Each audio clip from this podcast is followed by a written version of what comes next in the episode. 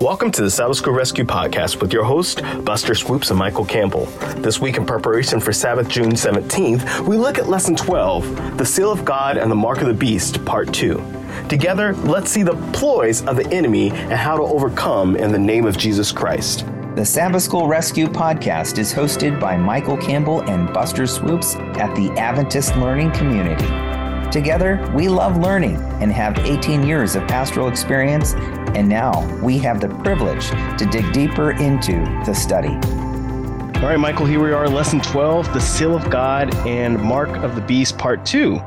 We handled the first part last week, and this week, Revelation 13, verse 10, New King James Version, is our memory text. He who leads into captivity shall go into captivity. He who kills with a sword must be killed with a sword.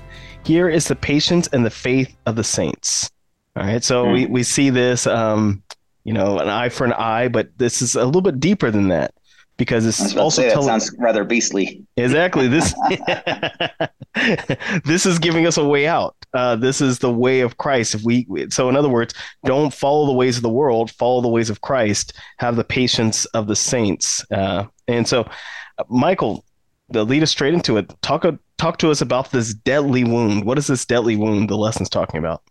So last week we kind of started talking about this, the 1260 days or years, right? The uh, what was described as the 42 months, right? And and so looking at Bible prophecy, you know, you see the where the uh, the the one who seeks to change laws and and on all of that um, and, and ultimately we understand that is changing the Sabbath, right? But but at the right. conclusion of that, that entity, which is the institution of the Roman Catholic Church, and I'm always you know careful because you know I have some friends who are Roman Catholics. So this is not a, a commentary on on individual Catholics, but but on a system, a system of belief, and this is what is being addressed here in Scripture as a system um, whose authority is counter or contrary to the word of God, to the authority of Scripture. And and so at the end of that, there will be this uh, deadly wound. So Revelation 13, verse 5 describes this. Um, the, the beast was given a mouth to utter proud words and blasphemies and exercise its authority for 42 months, right? Um, so you have that first and then um, there's this description of a, a, a deadly wound um, and this parallels with Daniel chapter 7, verse 25. Before we get into that, talks about speaking against the Most High and oppressing his people for a time, times, and half a time. So, um, again, these these are biblical references in, in prophetic speak or eschatological language, right? However you want to describe that. Yes. Um, that's describing the same kind of time period. Uh, and and actually, the the lesson does point out and, and this is very interesting to me because on, on Sabbath afternoon, it talks about some of those people that were persecuted by the Roman Catholic Church through um, through this time period of the 1260 years. And and actually, I, I, this to me, it's kind of very personal, very special because the the Waldenses. I mean, ever since I read Ellen White's chapter in Great Controversy oh, about the Waldenses, I, I've been just like like these people are like my spiritual heroes. Like they're, they're just amazing. Like they just they're they're just going over all over the place, spreading, memorizing the Bible, sharing scripture. The the children, so right? That, the children. Yeah, even. even. the children. I mean, yeah. and and at times they are persecuted. And there's described for us a couple of the examples of of terrible um, persecution. Actually, I when I was in college, I wanted to go see this, so I actually made it up to the Waldensian Valleys, Buster, and uh, there was a train strike, so I had to take a, finally a bus. There's a bus strike. I finally had to take a taxi, and I'm finally on foot. I hiked into the Waldensian valleys, and I'm hiking. There's these monuments all over the place, right? I mean, yeah. Here's a cave where some of these Waldenses hid during times of persecution, and and there is one spot where the story that where there was quite a few of them, something like four thousand, who uh, were massacred and, and thrown over a precipice or whatever. And so um, just terrible, terrible tragedies. And, and what was their crime? It was adhering to scripture. And, and so, yeah, this is, this is important for us to understand. There were times of persecution and, and yes, I will acknowledge there's been, you know, that's, you know, ebbed and flowed over time. It was in constant state of persecution. But the point being is it's undermining the authority of God and opposing those who do choose to use that as their uh, prime major authority, right, as, mm-hmm. as, for their for their beliefs. So, um, and it talks about at the end of this, there will be this deadly wound um, that will take place, and we know that that in fact did take place at the conclusion of the 1260 days or years when Napoleon's general Berthier took the Pope captive and effectively kind of stymied and and and you know the the papacy as it stood was really not functional after that, at least not for quite some time. So there's this deadly wound um, that happens just as Bible prophecy had predicted. But as, part of this deadly wound, there's also yes. what's described as a falling away. Um, yes. Sure. What does it mean to fall away? falling away. Uh, so, uh, Pastor Paul, as you like to put him, uh, Michael, and I love uh, that phrase you use. Use it with my kids as well. Uh, he talks about it in Second Thessalonians chapter two, verses three, four, and nine through twelve. I'm going to go and go through it quickly because I think it's just so packed with so much information. Uh, Let no one deceive you by any means that uh, for that day will not come unless a falling away comes first, and the man of sin is revealed, the son of perdition goes on, who opposes and exalts himself above all that is called God or that is worshipped, so he uh, so that he sits as God in the temple of God, showing himself that he is God. And it goes on talking about verse nine, the the coming of the lawless one is according to the working of Satan with all power, signs, and lying wonders, and with all unrighteous, uh, unrighteous deception among those who perish, because they did not receive the love of the truth, that they might be saved. And for this reason, God will send them uh, will send them strong delusion that they should believe the lie, that they all may be condemned who did not believe the truth, but had pleasure in unrighteousness. And accompanied with that text, with that uh, with that passage, is ask this question: What does Paul predict about the last days, and what identifying marks does he give for the beast, uh, the the Antichrist power? And so we have to pay special attention here.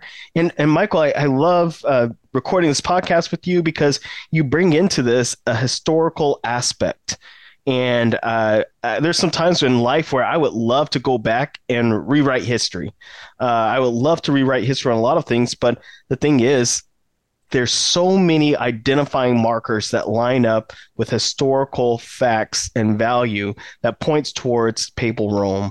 Uh, and that also points us because we can trust the past, we can also trust what the Bible says about the future.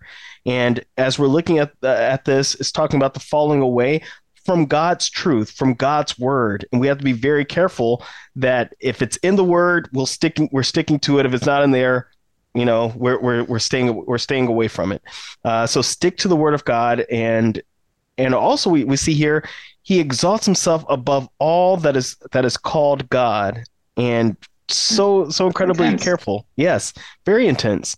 Anyone who places and look, by the way, this is there is uh, antichrist power and there's the antichrist spirit and there's mm-hmm. other entities that have that same, if you will, uh, machismo, machismo, if you will, that they bring about mm-hmm. of saying uh, place themselves above God. There's been pastors of mega churches, micro churches uh, uh, that have said, you know, like I am whatever, right, proclaiming to be Christ, and we have to be yeah. very careful of not following any of them, but especially the larger ones. We have to make sure that we're not deceived. Uh, and notice here that God sends the delusion to allow them to believe the lie. In other words, mm. he enhanced their ability to believe the lie because they've already made the choice to believe it. Uh, and, and so we, we come across this noticing that we still have a way out to not be deceived, and that is the Apostle Paul sharing with us that this is coming. So don't be deceived. And I share that with our mm-hmm. audience. Uh, don't be deceived. Stay true to the Word of God. That's how we know what the counterfeit is because we know what the original looks like, and that is once again the Word of God. So, Michael, tell us about uh, after people have been deceived or fallen away, what is Satan's final strategy? Absolutely. So we have described for us the final scenes of Earth's history found in Revelation chapter 17, verses 12 through 14. It's actually a fairly short passage. I'll read it quickly here. It says, The ten horns you saw are ten kingdoms, or ten kings, excuse me, who have not received a kingdom, but who for one hour will receive authority as kings along with the beast. And they have one purpose and will give their power and authority to the beast, and they will wage war against the Lamb. But the Lamb will triumph over them because he is Lord of lords and King of kings, and with him uh, will be his called, chosen, and faithful followers.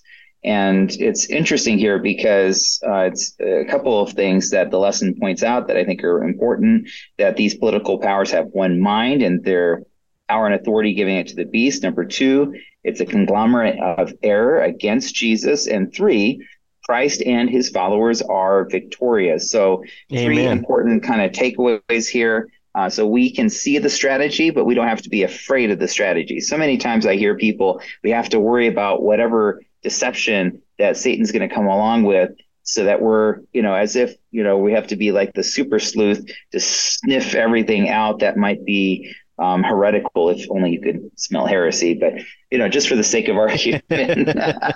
Actually, Michael, you have you know, a story on that, but we'll talk about that later. yeah, right.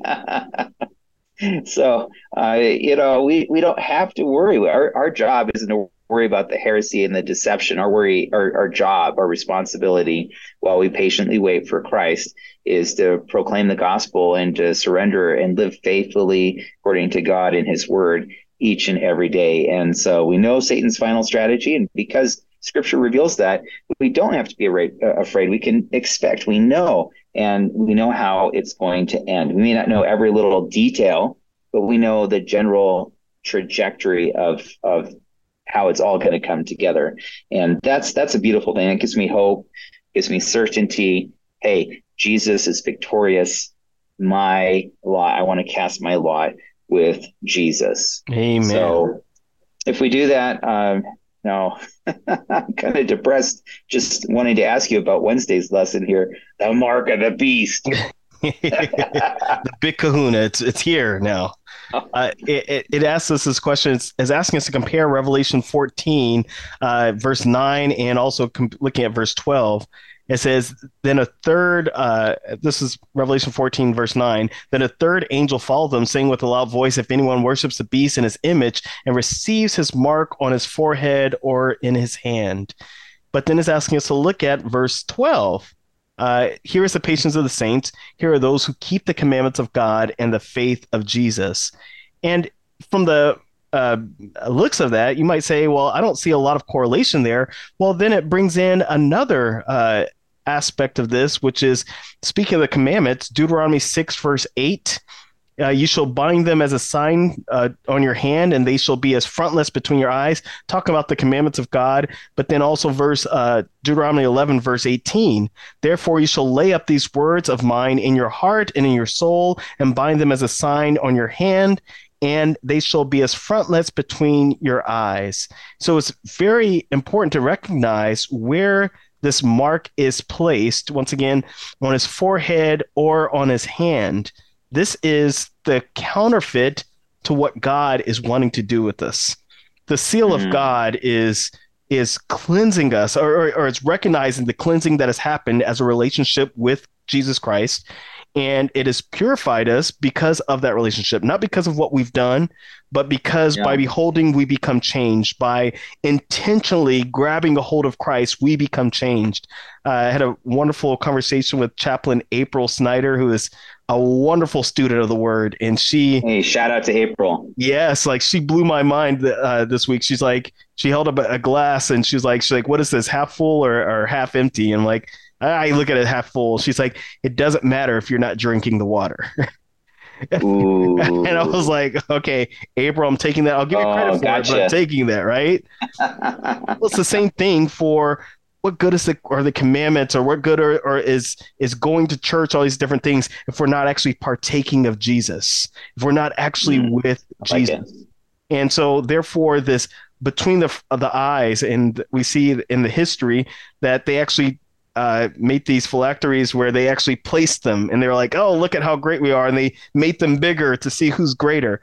Well, literally missing, wear it. Yeah, exactly. You're missing the point. The point is it's supposed to change the way we think, it's supposed to change mm. the way hmm. that we act. not putting the cart before the horse, but showing the relationship. And because of this, this is why I'm doing what I'm doing. And the enemy comes along and says, No, I want you to to to rebel and therefore do what I'm asking you to do and think the way that I'm asking you to think and show God mm-hmm. that he is wrong. And that's why it's so important for us to remember we're not focusing in on the beast. We're not even focusing in on the mark. We're focusing in on the commandments of God. We're focusing on the word of God because as we do that and we allow Jesus Christ to change us, we don't have to worry about the beast. We don't have to worry about the mark. We're aware, yeah. but we're not afraid of it because I know in whom I believe and whom I trust. And uh, Michael, that brings us to our, our last test, the Sabbath test. Sabbath test. I was just talking to somebody as we're recording this. I'm at a camp meeting, right? and someone's asking about uh, a book at the ABC, and I said, "Well, don't worry, I'll I'll uh, I'll test you on it." And he's asking me why. Well, well, I wrote the book, you know, and just having a little fun with people here, you know, and and uh, and suddenly someone who hasn't had a quiz or a test in a long time got got his attention but i said i don't know why I would test you anyway. So um, you know just have to have a little fun with people sometimes especially yes, when you don't do. know people you know.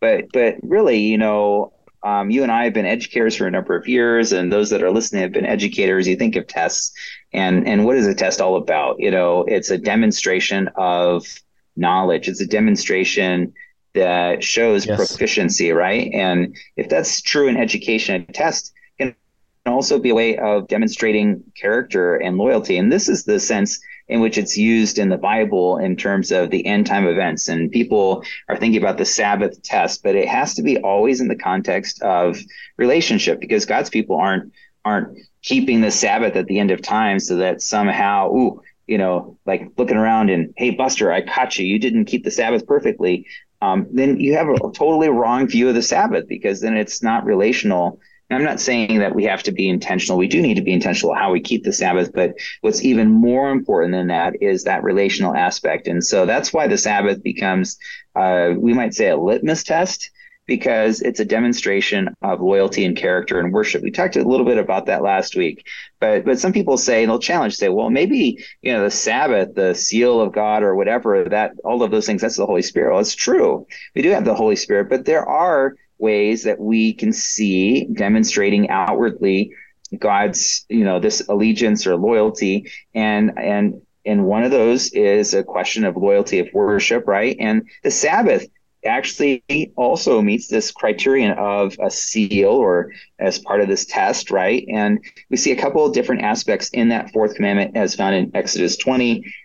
We have described for us who is the sealer. I mean, think about this for a second. Ancient seals, those of you that are archaeologists or interested in that, you know, they, they have common characteristics, right? So every right. seal, you got to have the name.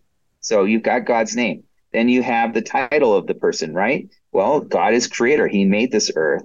And then third, you have the territory or the region of the person who is whose seal, you know, who's who's the magistrate, who's on whose authority is the seal done, right? And so you have the the the territory is described for us. It says the heavens, the earth, the sea, and all that is in them. So this is the God who created this earth, right? And so these are the basic. And so we see the Sabbath does fit that criteria of a test of loyalty and worship, and and and and really is a defining criterion um, not because again we have to do it and you know earn our salvation. It's it's actually it's just out of love and loyalty and allegiance. And, and so God's people in the time, it's kind of a no nonsense kind of thing. It's not like oh I have to work harder.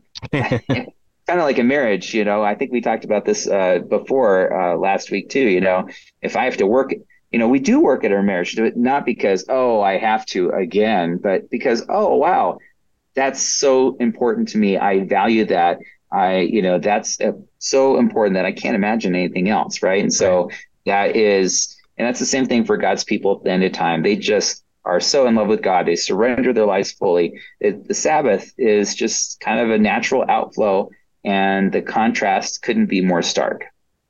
You know, uh, Michael, as you're, as you're speaking there, it just uh, as a a gift of a reminder that the relationship that I have with Jesus is not the same relationship that you have. And and sometimes those convictions are not always the same either.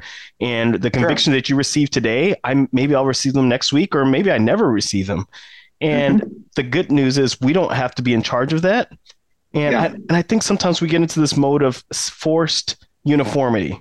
And we, we, we love to see it. I do believe, I mean, as we read the word, there's going to be a, uniformity that happens, but it's a chosen one it's not a coerced or forced. It's not even one that's listed. It's one that is that is surrendered out of out of love because mm. we choose to do this. And I think sometimes we don't have the patience to wait for that. And we yeah. we uh, we need to start practicing that. Which is, I, I I agree. We have to have regulations. We need to put some of these things down that are written down. But in the grand scheme of things, Christ wants as many of his children as possible in the kingdom. And sometimes with our bitterness and with our excessiveness and with our force, we push people away. And we have to be very mm. careful of not pushing people away, but the same patience uh, and faith that Jesus practiced with his knuckle-headed disciples for all those years, we need to have it for one another. And sometimes we need to have it for ourselves as well. So uh, I, mm. I, appreciate you sharing that about Mike, uh, that Michael, because that test is not about what we're doing and, and how, how great we can be. It's about recognizing and worshiping Christ. Drinking the water. Yes, drinking Use the our water. friend April's uh, analogy. I love it. I love yes. it. Well, you know, we're getting to the end of another uh, quarter, one more, one more week, uh, but uh, at least we have, I think, a little bit better clarity on the seal of God uh, in contrast to the mark of the beast. And you know, I would just encourage those of you that are listening, you know, keep your eyes on Jesus. You don't have to be afraid of the mark of the beast. Uh, and if you keep that connection with Jesus, uh, the Holy Spirit, God's going to work through and in you, and the seal of God. All those things will naturally take care of itself. So, uh, without any further further ado, I think we put a wrap for another week. So this is Soup and Swoopes. Signing out. Signing out. As we wrap up, we want to give a shout out to our sponsor, the Adventist Learning Community, a ministry of the North American Division of Seventh day Adventists. You can join us each week by subscribing on Spotify, iTunes, wherever you like to listen to podcasts. Also, make sure you share with as many people as possible. And be sure to give us feedback by rating our podcast and go to our website, sabbathschoolrescue.org, for each weekly episode.